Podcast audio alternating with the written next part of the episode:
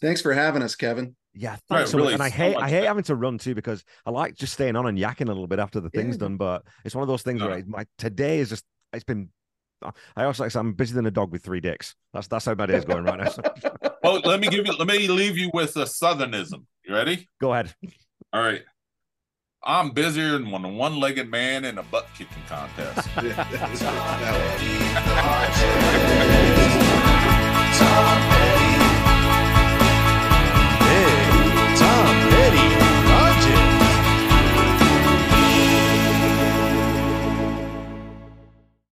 What's your background with music? Like, what was music like um, in the Wiley and the Gillette households growing up, and what kind of stuff were you listening to when you were kids?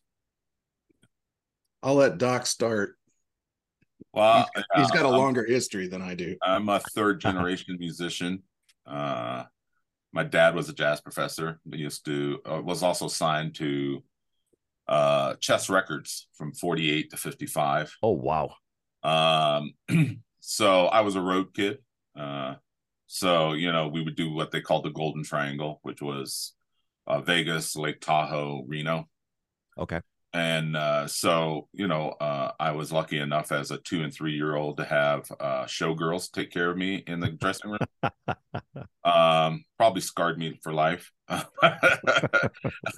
But it's really funny how these really hard broads would become really nurturing uh, when they saw a little kid in a giant bass case uh, with his com- comic books and toys. Um so yeah that's uh so later uh, on um uh i uh had a relative uh turn me on to of all things uh zz top. Okay, yeah, and uh i thought that billy gibbons was such an amazing guitar player that i could never figure out how to play like that but i think i could pretty much play the bass along with that you know i could do those eighth notes you know like and then i'd get to be on stage with a billy gibbons.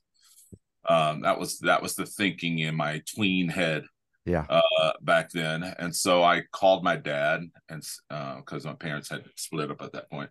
Said i want a bass. And uh he said oh, i'll think about it. And then the next switch for me was i was at a high school party being a junior higher and this guy was in the corner kind of a nebbish kind of guy just hanging out no one was talking to him and he went out and got his ovation guitar and came and played some peter frampton and all the girls surrounded him. And I was like, aha. and so then I just kept blowing my dad's phone up until he got me a bass. And so I've been playing bass since I was a kid. Um, and but I also was always interested in production. Yeah. You know, uh, always a big fan of Roy Thomas Baker. Um, you know, doing the Queen records, and Yeah. also one of my favorite records of all time. I'm an Xer. Uh, is the Cars' first record. And Oh a- man, you know, such great uh, writing and stuff like that. And that's a kind of the same time that I came up uh, across Petty. You know, uh, and uh, you know, and just loving songs and production and stuff like that. So you know, uh, that's kind of how I did. And then later, uh, um, you know, I became a top forty musician for years, uh, Yeah. playing the South, where you play someplace for a week, or you know, you play four days and you stay in a band house, and then you go, you learn eighty songs and go to another place, and um, so I did that for a while. That to, to me, that was rock and roll school. And then um, I had um, um, I had uh, uh, gone to recording school, um, the recording workshop, um, which is in Chillicothe, Ohio. And um, this is before I became a top 40 player. I went to the recording workshop and then I got a job while I was going to Ohio State at Okay. a studio. And then one day before this this is what got me into production full time and being a musician. Uh one day I they paged you because this is before cell phones and pagers and such. and they uh Doc Wiley, there's a courtesy call on the blue line and it was my dad and he he, I, he went, "Hey, I sent you to recording school. Come down here to the studio because this guy's an idiot. So I went there and I um and he was my dad was playing with a famous drummer named Cozy Cole. Yeah. And uh he played with Duke Ellington and stuff like that.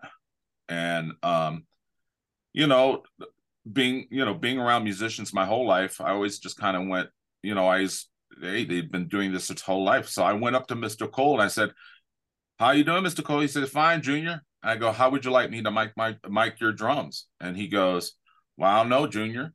Why don't you put your ear there? And if it sounds good, put a microphone there. and then I got a Grammy.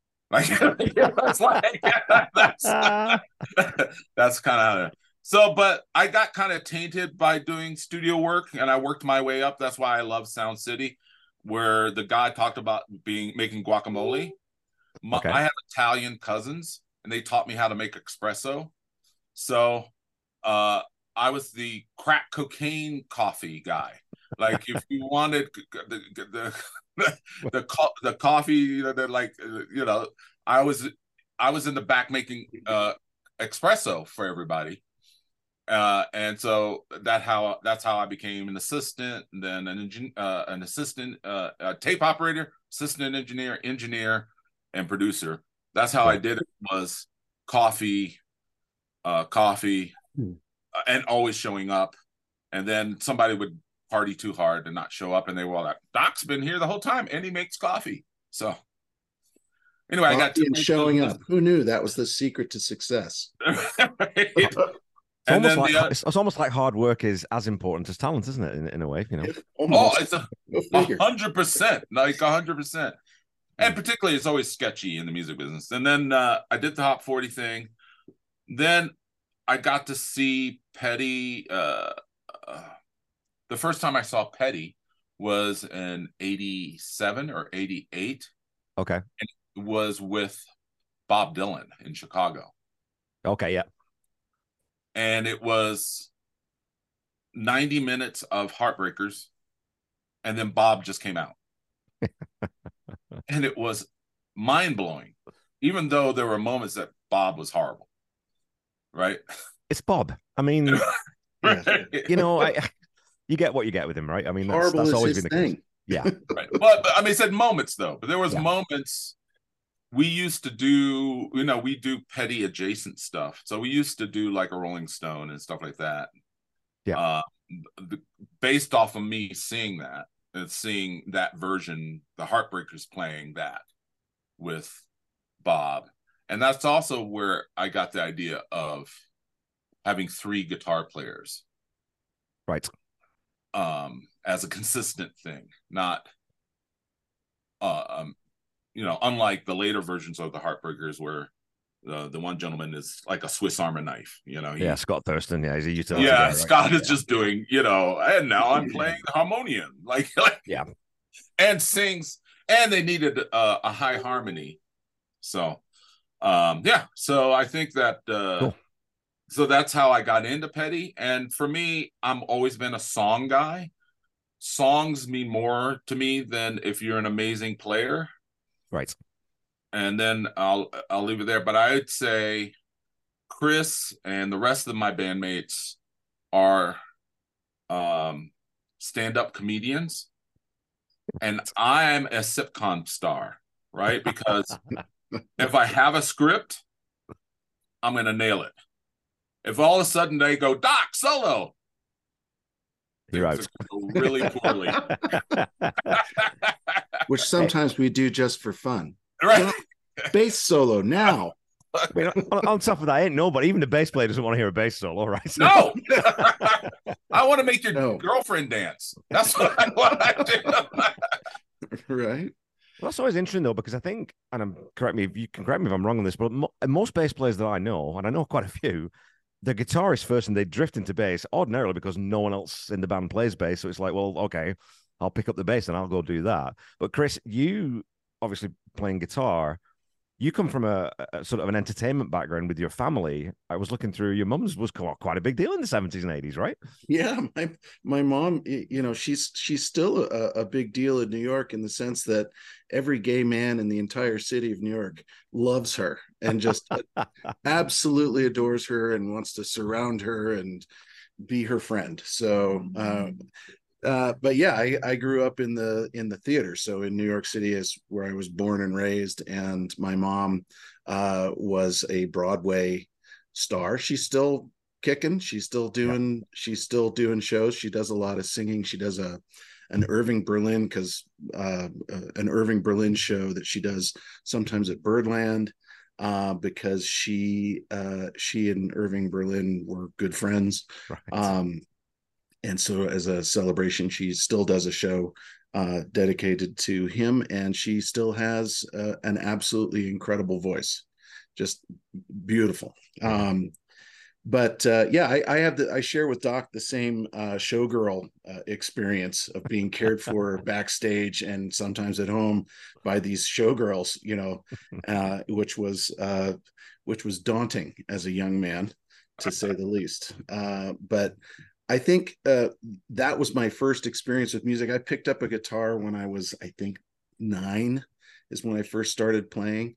Um, I'm not nearly as good a guitar player as I should be for considering how long I've been playing, but that's because my focus through the years has been more on the music and the song songwriting, yeah. not really the technical mastery. Like Rick, our lead guitar player, is he's a monster. He's yeah. absolutely incredible um, that is a, a, skill that I just don't have and and just have never developed. Um, I am strictly rhythm. I don't want to make it sing. Um, Not um, so, but but for me, and one of the things that I love about Tom Petty and I've always loved about Tom Petty's music is just sort of the musicality of it, the relatability of the of the music uh, to a wide variety of people and to life experiences. And i think that's what makes his music so amazing is that he writes songs that are they're i mean obviously they're personal to him but clearly they they the lyrics cover such generic general um m- more emotional uh uh senses yeah. that anyone can take some piece of their life and relate it to those lyrics right?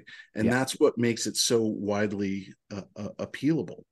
Um but yeah so i i grew up uh, in new york with with that uh, side of things very different from rock and roll that's for sure. And i've i've actually my mom has uh, you know, I, I've I've written songs and recorded songs, and and she'll of course dote on them and love them, and and so she wants to sing them, and I'm like, that is not how that song is sung. it's just not like that is not right. you know, it's this very yeah. high theatric, you know, soprano uh, voice that she that she brings to the music. But um, so yeah, I, I played in bands from the time that I was in high school um, through college. Um, I went to the University of Virginia, so played a lot in the South. Uh, played in a band called the Plaid Rabbits. Terrible. no, it was that's a great name. Come on, that's a great name. It was a, it was a good name, bad band. Uh, and then uh, started a band with a, a, a couple of really great guys um, called 98 Colors. We got the name from a uh, an advertisement for blinds that apparently came in 98 colors and we're like that that's the name.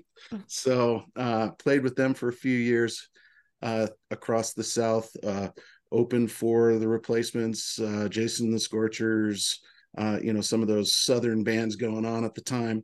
Uh and uh then when i graduated from the university of virginia moved to new york and started doing uh some writing there uh got a scholarship from ASCAP um, and worked with some folks there. Um, and then uh, then I got married, and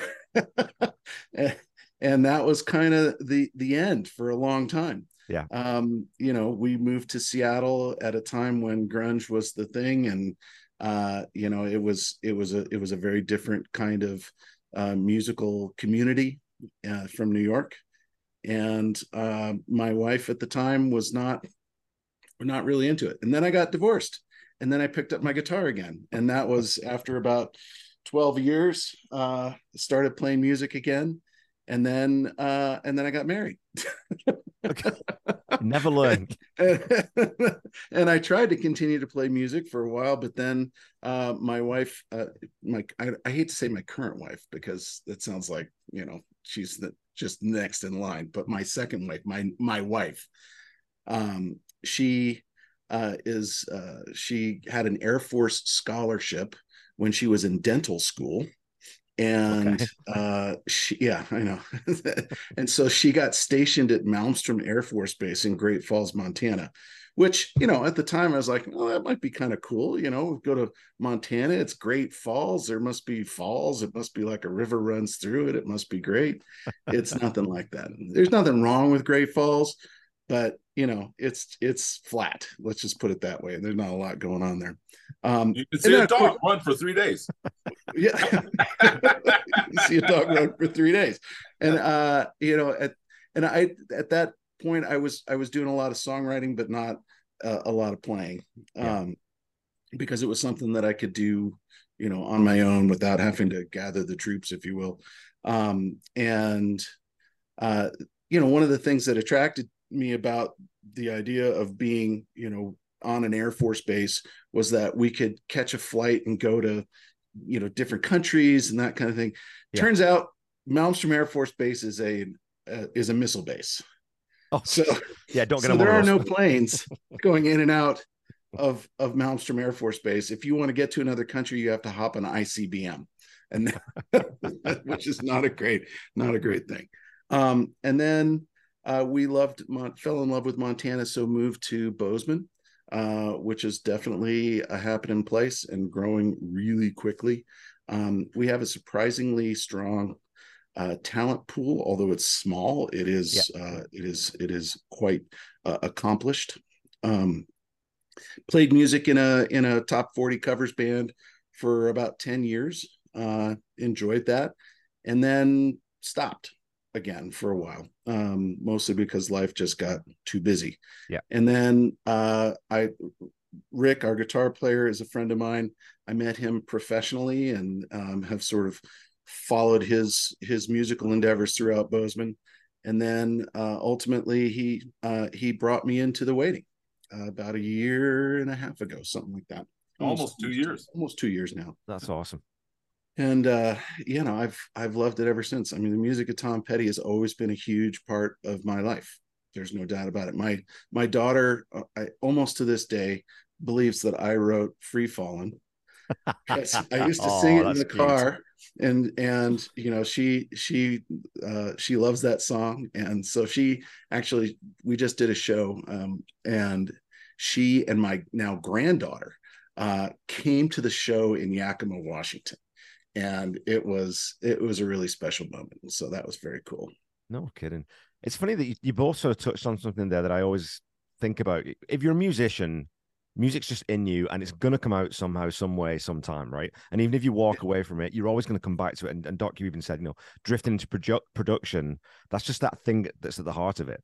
And i think right. with rock and roll and the thing that i find with petty and the heartbreakers you'd said you know even if you're not you know you're not the best musician in the world you can kind of get around those songs because they sound simple enough that you can play. It's you know four chords and the truth, but then as an, a band when you're having to sort of interpret those songs and you dig a bit deeper, then you learn. Oh, actually, there's a lot more going on here than I thought yeah. at first at first look. Right, especially because I've just done Full Moon Fever and now I'm doing Into the Great Wide Open. Of course, Jeff Lynne layered guitars all over those damn records. It's incredible how much guitar there is in those records. So that was that thing, that connection with T Path and the Beatles. So I wanted to ask you about like when you get inside these songs, how do you choose what songs you're going to do? Um, how do you decide what arrangements you're going to do? Like, what's the process for building out a set list for the waiting? Well, let me chime in here. Uh, so, you know, the band's been around now for 10 years. So, Petty was alive when we started the band, when yeah. I started the band, actually. So, the so I used to work for Island Records as an engineer. And my boss is this really amazing guy named Joe Galdo, who's one of the four jerks, that's what they're called, that wrote all the songs for Miami Sound Machine. And, okay. and so but he went to school with Will Lee uh, from David Letterman, played bass for David Letterman. So uh, we would go to the AES convention um, when I was I'm I'm one of the people that helped start Pro Tools as a professional platform, right? So Wow. he would send me to these conventions to learn before we built a digital studio inside of of uh, Island Records. So then when we would all go up there and we would stay at the Gramercy Park Hotel, which is kind of at the time a rock and roll hotel. It's like a step up from the Chelsea. and um so we uh we met Will Lee uh in the Bowery uh to eat Thai food, right? And Right. and so we had Thai food, and then we stopped by CBGB's at the time, and then we went uh, across the street to a brand new high rise condo that he got, uh, but it's still in the Bowery at the time. So you, we had to step over the wino. And, but you know, uh, so then, um, but it wasn't a dormant uh, uh, space, but it was definitely high, you know, a, a nice place. So we went up to his two bedroom uh, condo, which was really nice, nice view of the city and the whole thing. But he had these giant dogs, and we just kind of hang out, you know, like bunch of music geeks hanging out. And Will Lee says, "You know, I'm putting together a Beatles band." And he goes, "But the difference is, um, it's going to be the best players, session players in New York, interpreting." the Beatles music. And I was like, ding, ding, ding, ding, ding. Right. And I was like, wow, I love that idea. But I would, and I remember sitting in his living room going, but I would do it with Petty. right. Yeah. That that must have been about the time Beatlemania was was going on. it was New York, after right? it was a few Was years after that right Okay. and so uh i was like wow and now the you know i learned along again a long time ago is just to listen to people you know who are way accomplished and just kind of sit there and you know unless i can contribute realistically shut the fuck up right Yeah. so Hundred percent. that's what I did.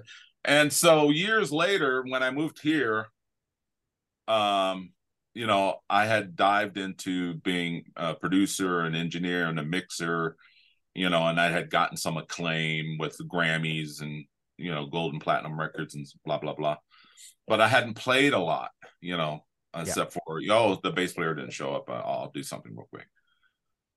So I started playing again, and then I got it in my head. I was like, but what I would do, you know, I wanted to expand on that concept is I don't want to play the, uh, I don't want to play it like the record. I want to play it the way Petty's playing it now. How does he play breakdown 35 years later? Yeah.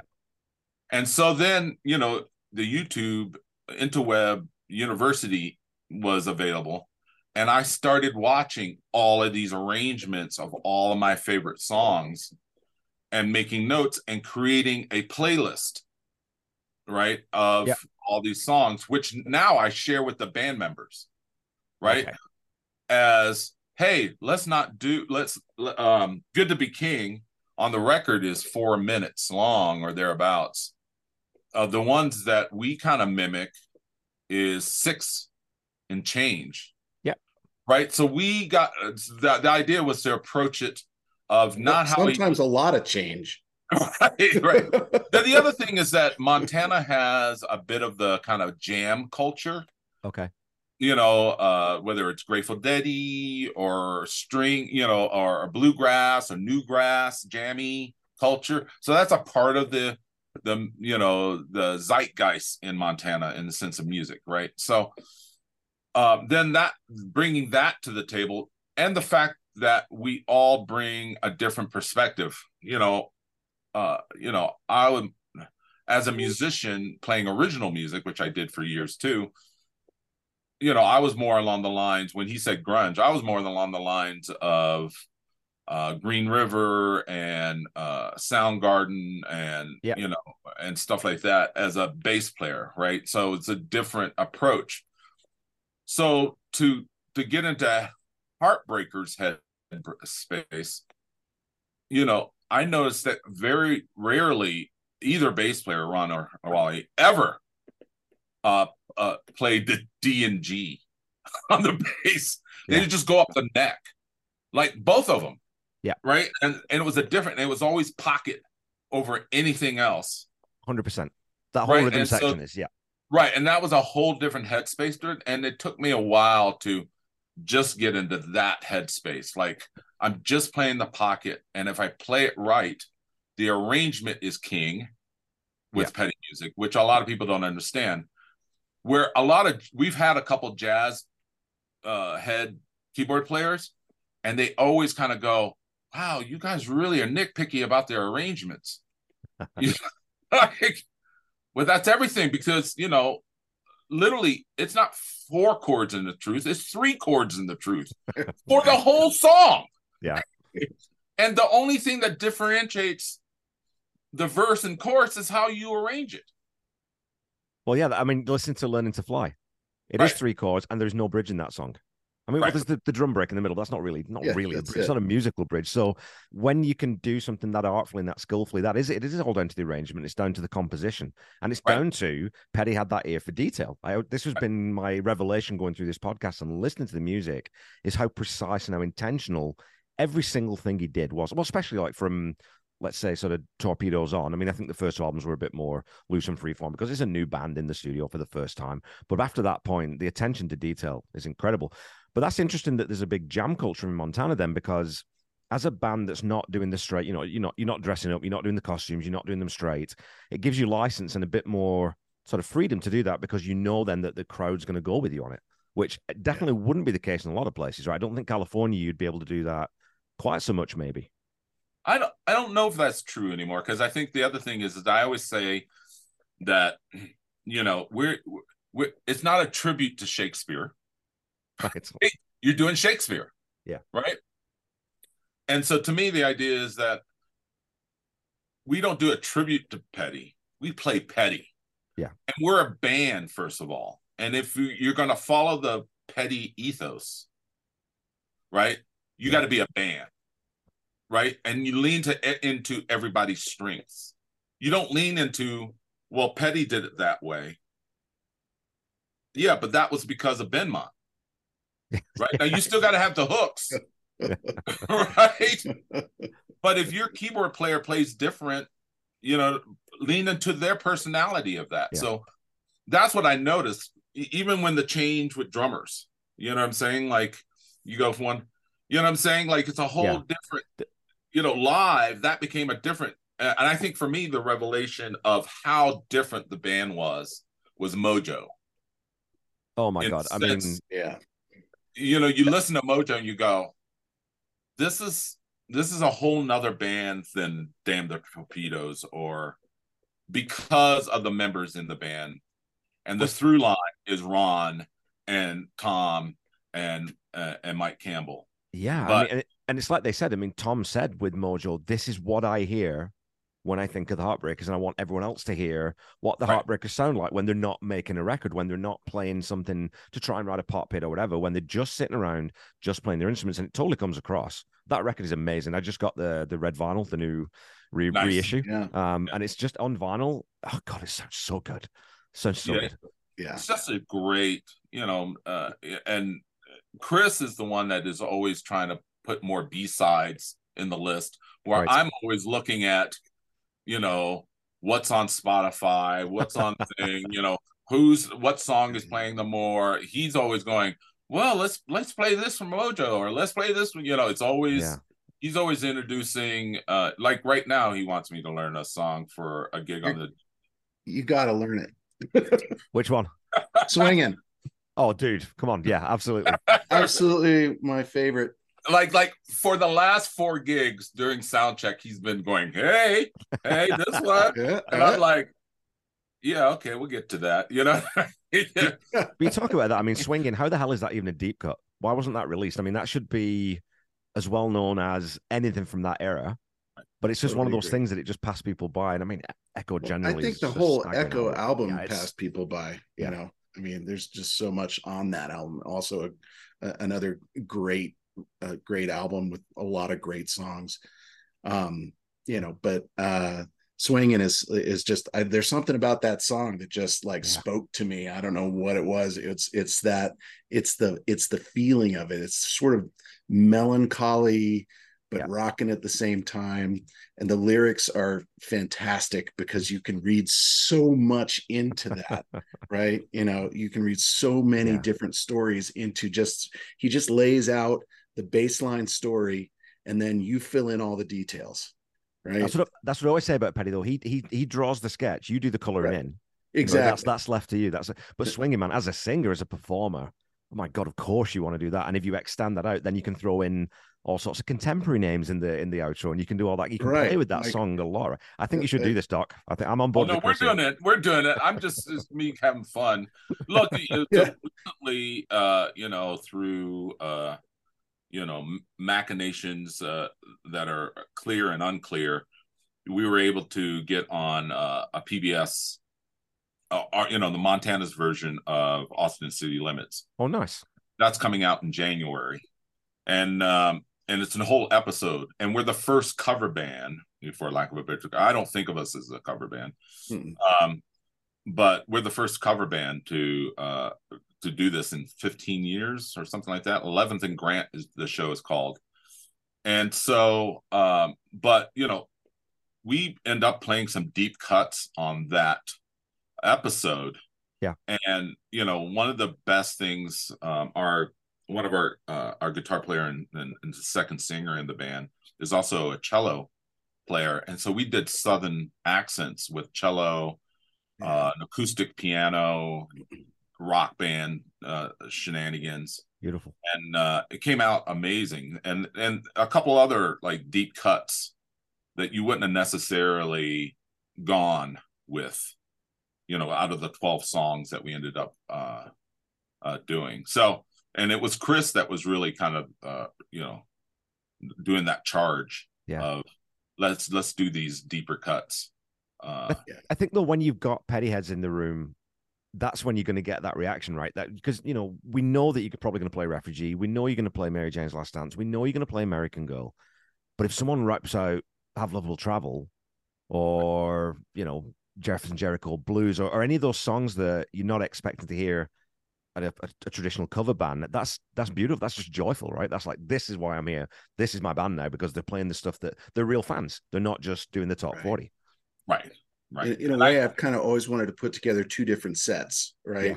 one being you know the the the standards right the ones that every everybody who's got at least a surface level knowledge of petty Yeah. knows about and then a, a an entire set of b-sides right Yeah. that are you know just like we played for the 11th and grant show we played can't stop the sun which another Really? fantastic song yeah oh yeah oh yeah Yeah.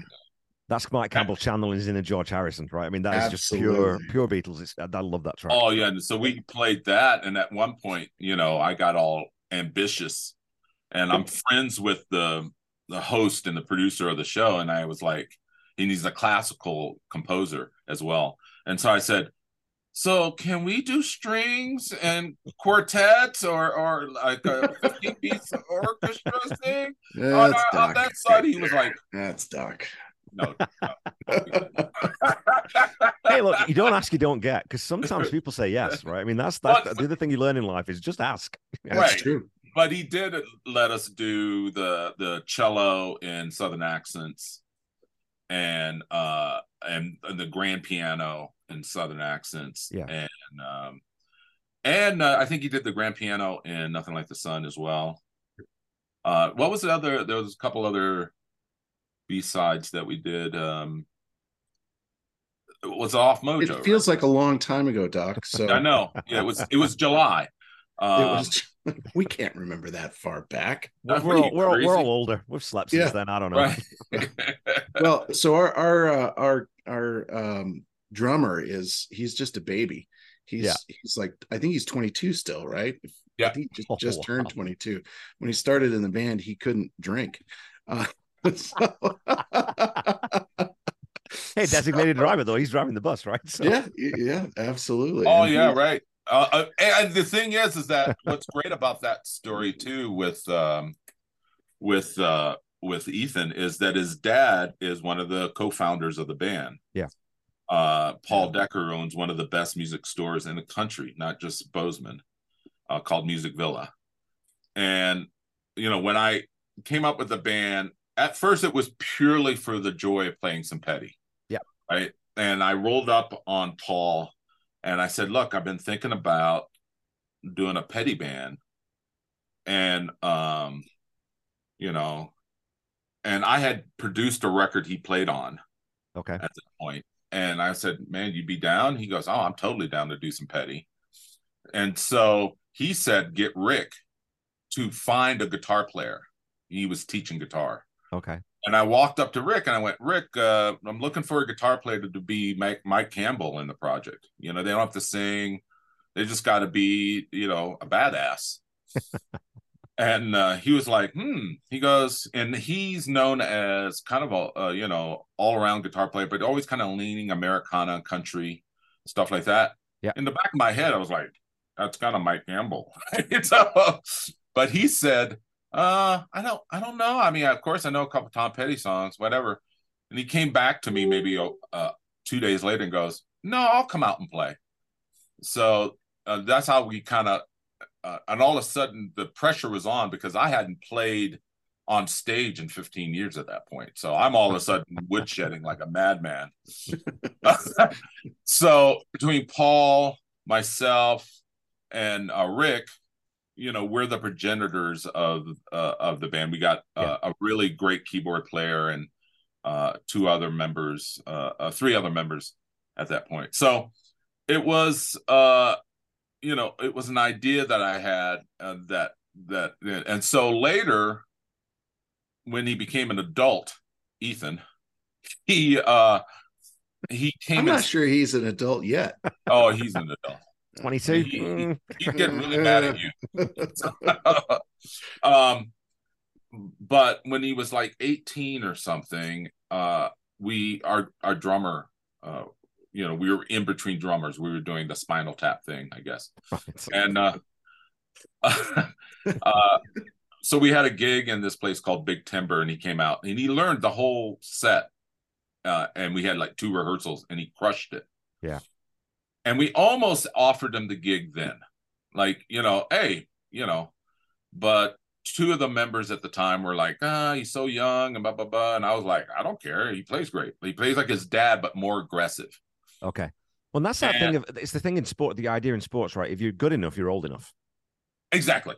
A hundred percent. A hundred percent. And he uh so then, you know, two years later or a year later, uh, you know, the drummer quit. Uh our drummer at that point quit. And I literally just picked up the phone li- literally five minutes after he quit. And I go, Ethan, want to join the waiting? He goes, My drums will be there tomorrow. And those drums are right there right now.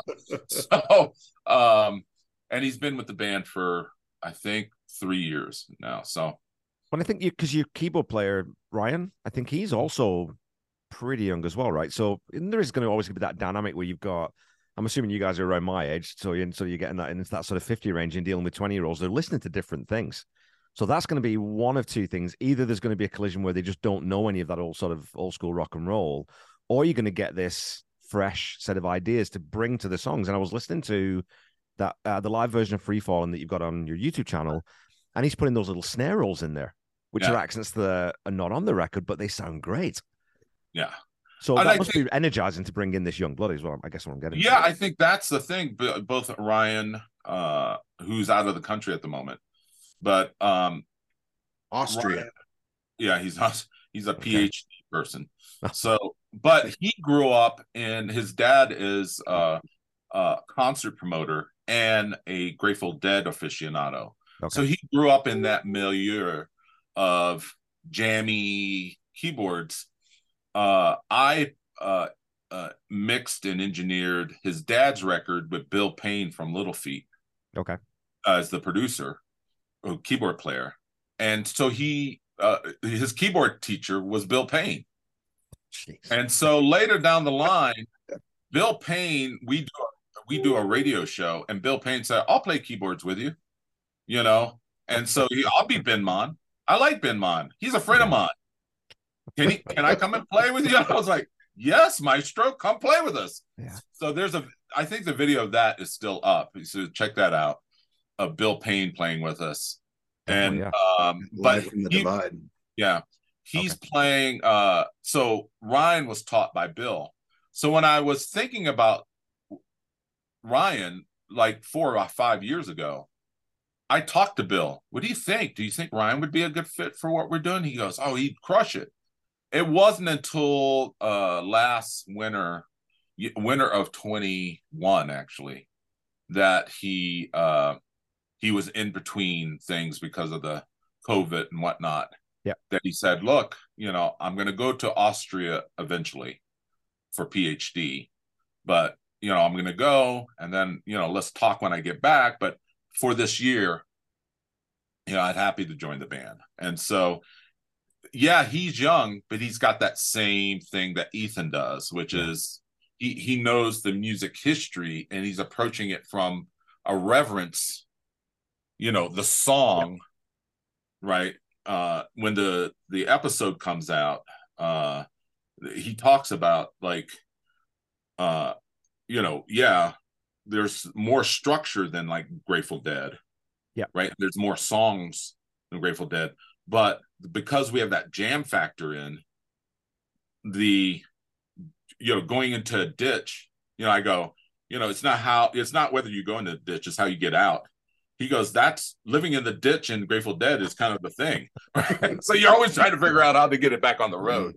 So that And that's the thing about great musicians, right? I mean, or, or competent musicians who've played lots and know each other is as long as everyone knows where the pushes are, where the stops Right. are, where the where the changes are, as long as you can work within that framework, then you just trust each other. And it's about that on stage communication, just a little, okay, we'll use solo now, or we'll go for another eight, or whatever it is. I mean, that's and again, that's what as a fan, I don't want to go and see someone play the waiting in three and a half minutes, do it straight. I want to watch a band perform. And that's what Petty and the Heartbreakers were. I mean, we talk about them, you know, that the Fillmore box set showed that this is probably the Oh. greatest cover band of all time. Yeah. You know, they would jam those things out two minutes in, in, in sound check and then just run with it. And they didn't play them perfectly, but they played them like the Heartbreakers. So I, I'm totally on board with that approach to doing it. I was going to ask then, when you do that, then have you ever had anyone sort of because there are people out there who don't like people messing around with arrangements? Have you ever have you ever done a song and taken it to a point where someone's actually said to you, "Oh, I wasn't too sure about uh, you know going into that bit in the middle there," or has it always been pretty much just universally? I'm always curious since, about that. since I've been in the band, we've not had that experience, or at least I've not. Um, you know, I think people appreciate what we do, and the people that that that come to see us, um, you know, they they appreciate the fact that we bring our own thing to the songs, right? Yeah. Our own, our own sensibilities to the songs, and what we do best is bring our own. Every individual brings their own strengths, like Doc indicated, you know, to the to the music and we interpret it the way we do but it, Yeah. it's it's not such a departure from the way people are used to hearing it that they're like oh wow that's totally different Yeah. you know from the i mean i think the closest we do which isn't really all that all that different from what what petty did like we we do the waiting and i sing that song by myself for the most part Yeah. um and then we the whole band comes in at the end and if you see any of the concert footage um you've probably seen petty do it that way right Yeah. but people aren't used to hearing it that way Yeah. um they're used to you know at least people who have you know that sort of surface level knowledge of of of petty's work you know they they are used to hearing it the album way right Yeah. the whole band and so um i've had people come up and say that they just love that you know that we've departed from you know sort of the standard way of of playing that song Yeah. i've never had anybody say that they didn't like it or that they wish we would have done it a different way Yeah. um but yeah i mean that's that's kind of the that that's kind of the sensibility that we bring to it and i was going to say that with you know respect to ethan um he brings sort of a an exuberance to the music Yeah. because of his age but he also brings sort of old person's sensibility because of his longitudinal experience you know as a drummer and his dad and you know Yeah. his playing in the waiting before so it's it's really a cool fit That's per- that's perfect though. That's exactly what you want, right? That's that's Yeah, when exactly. finding that balance, you're stumbling across that is a wonderful thing. So I was going to say, Chris, too, like as a as a performer now, like as a front man, that's a little bit different being than being the bass guy and being the rhythm section. You know, because the drums and the bass, as a as a drummer myself, everyone knows that the rhythm section is the most important part of the band. oh, of course Not the singer the lead guitarist. You know, they get all the glory. But. Of was that a comfortable thing for you? Like, when did you realize that? Okay, first of all, I can sing. Second of all, I enjoy it. Was that transition to being a front man, which is different than being a musician? What was that like? Sure. Um, you know, it's been a it's been an it- it's been a growth experience for sure. You know, when I first started, I mean, I was a front man in the in the um bands that I've played in before in Seattle and and uh also, you know, when we when we I played in that cover band here in Bozeman for probably way too long. Um but uh but so I, I was used to kind of being in front of the microphone, but I wasn't used to being in front of as many people with sort of expectations as to what what we were doing right Yeah. i mean we have we have we have one focus in this band it's not like you know we we play songs from different genres and i, I mean it's all Yeah. petty right Yeah. or petty as as doc likes to say petty adjacent um you know so uh it, it was a very different experience fronting this band uh than other bands also the quality of the musicianship in this band is w- way better than most of the stuff that i've i've done right. uh, in the past. So it was a little intimidating to be playing in a band with these guys that all have like the pedigrees that you know I don't have. Right. Um, and I, it's it's been an experience of, of like sort of coming into my own. I've you know it's been an arc, and now at this point I feel totally comfortable. Um, you know, sometimes I'll go off on a little riff, you know, that Yeah. nobody. But the the great thing about it, and the thing that I love about this band, is that when I do that, if I do that, everybody's got my back, right?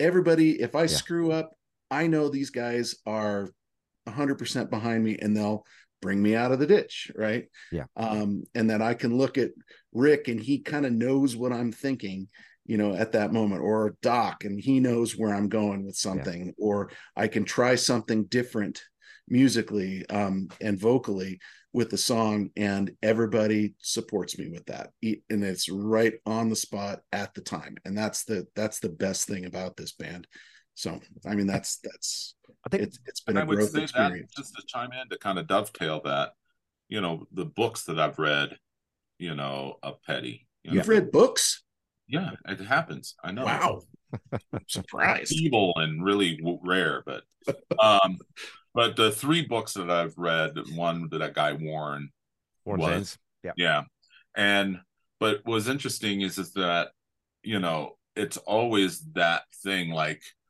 the greatest bands listen to each other, right? That uh, while they're on stage, that they're reacting in real time to you know bring something extra or stumbling across a moment and then you want to it, that moment is so good that you want to just kind of you know visit it for a while you know? And so you know when he first joined we would talk about hey man just let it simmer brother.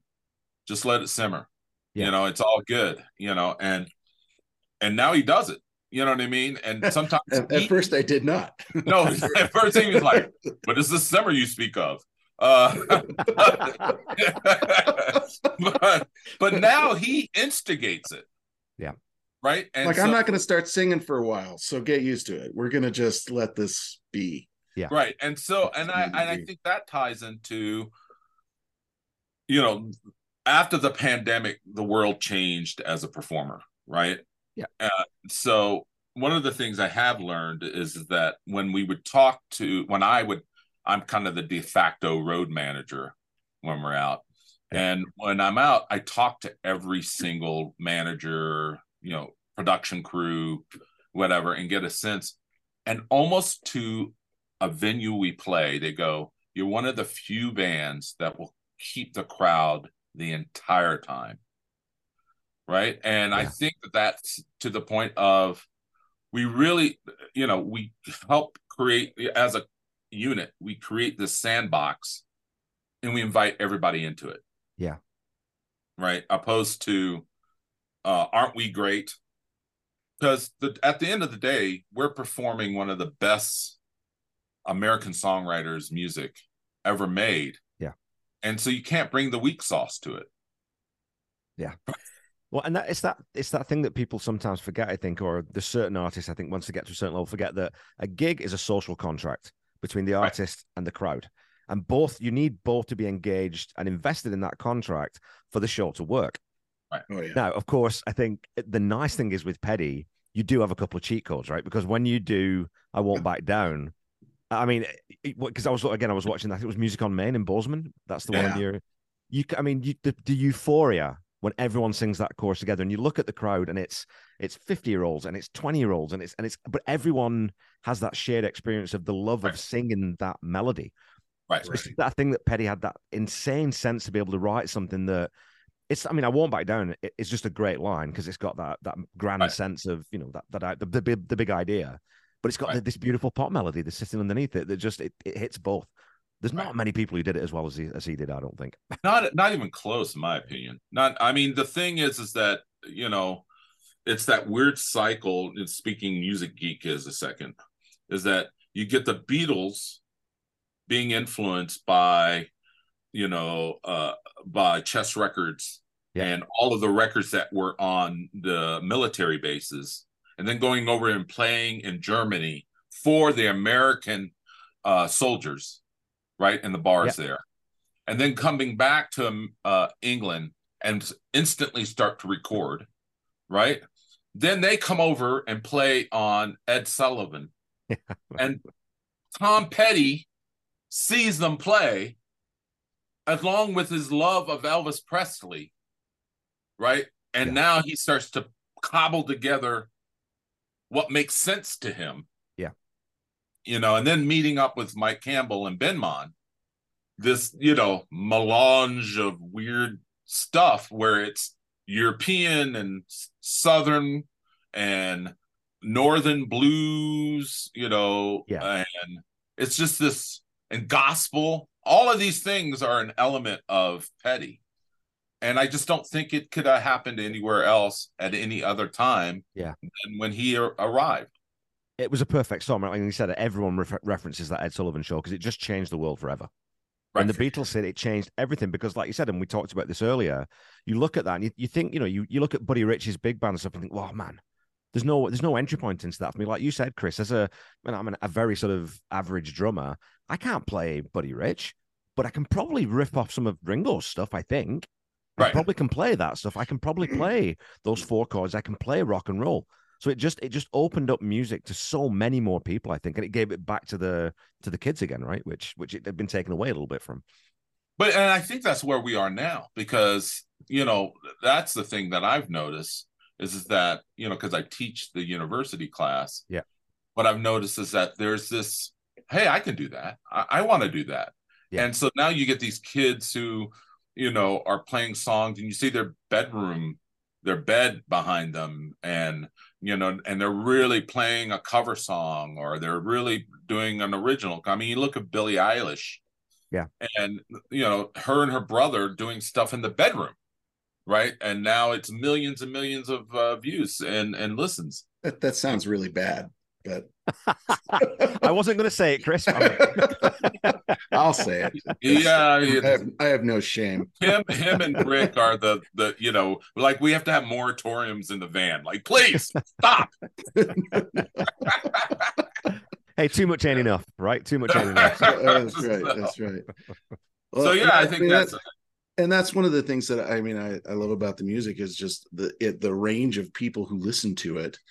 You know, I, I mean, Yeah. i- as you indicated in that, that that music on main show, I mean, kids in the front screaming so loud I can't even hear what I'm singing.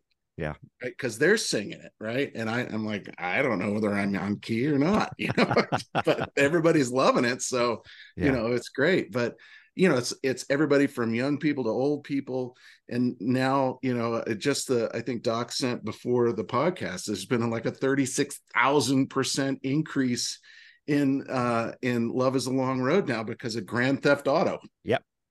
And we've been just- playing that song for years, Yeah. Yeah. and Well, it's my- always been considered a deep cut. And I'm like, it's not a deep cut. I got a huge spike in my podcast downloads. And I went to look at the stats, and that episode that I did on Love is a Long Road has been everyone started downloading that again because, you know, it, it, it- oh man, yeah.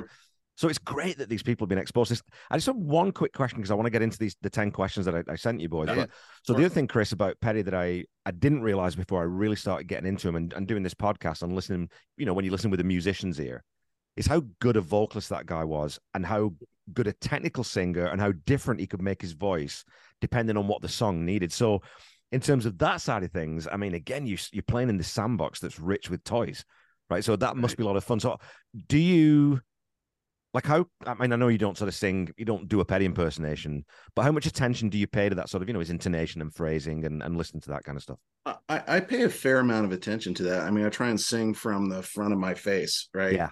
Um, because he did, and then he always had this sort of like this thing in his cheeks. You know, I don't know. You can hear it, um, and and you know sometimes the way he says certain words in the in the lyrics it, it is is it really defines the song. You know. Yeah. Um, and so like we did. uh Oh, what was the song we did it for? uh, off of Mojo. Um, Um, we did. uh I should have known it. oh yeah, oh yeah, Oh, yeah. yeah. I should have known it. We did, and just the way he sings, "That's the last time you ever you're gonna hurt me." Yeah. Just that that line, I sing. I try. I do try and bring channel my inner petty because it's it's just the lyric. It's just you know it. There's no music behind it. The music is fading out as he says it. Yeah. and it really does kind of define the song in a lot of ways. So yeah, I mean, it, his his his vocals have always been kind of nasally and and front end Yeah. of your face, and and actually that's really good for in, for at least for me for increasing my range. Yeah. You know because I, I I can just I can sing higher, I can sing um from from that that uh part of my face if you will. And and so yeah I, I mean I definitely do that. And then Yeah. sometimes I bring my own thing to it and but yeah it's sort of a, a a mishmash of all the things that he does. But I definitely pay close attention uh to his vocal styling. And you're right he is a fantastic vocalist. Yeah. you know and what what really did it for me is his live stuff right because 100%. usually you know a lot of times you hear live music and you're like mm, you know it doesn't quite sound the way it did in the studio it's Yeah. not you know the vocal quality isn't as good he's not he's kind of pitchy he's not No, Petty it's not. not. He is always dead on. Right. And for Yeah. somebody who's got that kind of rock and roll nasal voice, that is a really unusual quality for him to have that level of accuracy, you know, all the time, even Totally in agree. live performances when, you know, hearing yourself isn't always, you know, the easiest thing to do um, when the band is loud. And that's also a tribute, I, I guess, to their stage you know to the entire menagerie's stage presence and Yeah. willingness to to back off when the vocals are are coming in you know so yeah Again, arrangement cool. too. That's that's And- the other part. arrangement. It's the secret to a lot of the heartbreaker stuff is that you're not on 10 when it's uh you know the arrangement you know i you know in my class i teach that mixing is arrangement. Yeah. right? And so uh you know that's why like as a producer and engineer and mixer the easiest music to mix is bluegrass and jazz Right. because they their arrangements are you know you're quiet doing the one part and i even show them uh, oh brother where art thou where you know the guy's singing on the microphone and then everybody backs off and then the background singers come up and then he comes back and i go that's arrangement Yeah. right they're not so and i think the heartbreakers in particularly are a uh, band um the heartbreakers are in particularly are a band that listens to each other and will bring down the dynamics and that's what we end up doing a lot to support the story right Yeah. to support the thing and so again if we add something to it it's in support of that the other thing that I, it's been my influence because of my top 40 years is is that I'm often wanting to, if we do a bunch of soloing, I want to come back to the chorus. Yeah. And so that's kind of a top 40 thing to do. Uh he necessarily didn't do that, but we do that. So, you know, a lot of times we'll do we do an extended version. We actually it's a little medley, but in that medley we do a breakdown and then they you know uh, the keyboard player and the guitar player do solos yeah. but then we come back and have everybody singing out the chorus of the song instead of you know like look aren't we great musicians it's yeah. more about again the sandbox and come on in and play in it well again that, that two-way piece right that that's performance because you know anyone can play you know most you can play in your basement but feeding off the crowd and giving them something to do and making them part of the show again those are the shows we all love like right. you said, you know, you're talking about pitchy, Chris. I love Foo Fighters. I'm a big Foo Fighters fan. Dave Grohl cannot sing live worth a shit. No, I'll, I'll say that right. And I love the guy to death, but it's a performance and it's a show and you don't care because it's about right. the energy and it's about the the vibe in the room, right? But okay, so we'll finish up. Like tell tell people where they can find you. Then I got that one last question for you. So where can people find the waiting? What's the website? What are your socials? Where where can people find out where when you're playing? What you got going on? Oh, well, right now we're of course on Facebook and Instagram we started a threads. Uh, it's just the waiting Bozeman. Um, because it's a Christian band called the Waiting. Uh, uh-huh. so that's not it. That's a different thing. Uh, not it. Capital not. Especially given some of the van conversations. Yeah, yeah. There's no way you could confuse the, The Yakima gig was in a church, and I was pretty sure I was going to get hit by lightning the, the whole show. Um, uh, but uh, and then um, we have a website, The Waiting, uh, and that has a bunch of stuff. Um, the TV show, uh, which plays, it's Mon, uh, it's PBS, but it's Pacific Northwest PBS, so it's um, Montana, Washington, Portland. I mean, uh, Oregon, Idaho, Wyoming, and Colorado that it okay. plays. Uh, yeah, I have, v- also, I have, a VPN. I have a VPN. I can get that station. I'll be able to uh, it. But it will be uh, available worldwide on uh, Montana PBS. Uh, you know, you can stream it. Org. Do you know the date? Do you know the date for that? Uh, I think it's the second week of January. So, okay. uh, but we'll I'll yeah. email you or have Melissa email you. Uh, uh, you know, so that everybody yeah, gets uh, and then then we're looking on, you know, if you, people, you know, found this conversation uh, somewhat interesting from our perspective, uh, you know, uh, we're looking to bring the petty to your town. That's what we kind of call it. Yeah. Are you ready for some petty? Uh, and and it's truly just a celebration of Tom Petty and the Heartbreakers.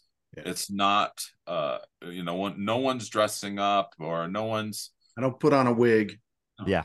You know? Right. You know, a Rick doesn't put on a dread wig, you know, dread.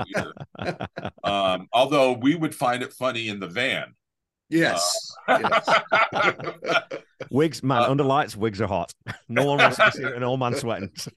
but you know, again, it's it's a time to come out and and party with us and and hang with this. Bring your kids out to. We always bring hey, show your kids what great music is like. Yeah.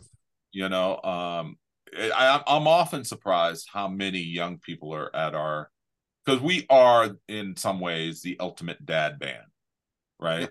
right. And and and that's okay. We lean into it. You know what I'm saying? Even our drummer. Why does he like playing Petty? Because that's what his dad was listening to. Yeah. when you know to get ready for the Petty gigs. Uh, so then when it was time, it felt natural to him to come out and and and, and play some petty. So yeah, yeah uh, and I I'll tell you, it's it's it's remarkable how many people come up after the show and are like our age or even older, and they're like, you know, this brought me back yeah. someplace and made me happy. And i actually at the show at the rialto just recently we um a, a lady came up to me afterwards who um was a vet and her husband was a disabled vet. Yeah. and and she was just she was in tears and she was like thank you you know for bringing this moment of joy you know and, and, that's really what the show is all about it's all about you know bringing this music that that creates memories for people and triggers memories for people Yeah. and brings them back to a place that they haven't thought about for a while and to me that's the magic of of of what we do It's a beautiful privilege thing to be able to do is to connect with a human being on that level, right? Yeah. absolutely a privilege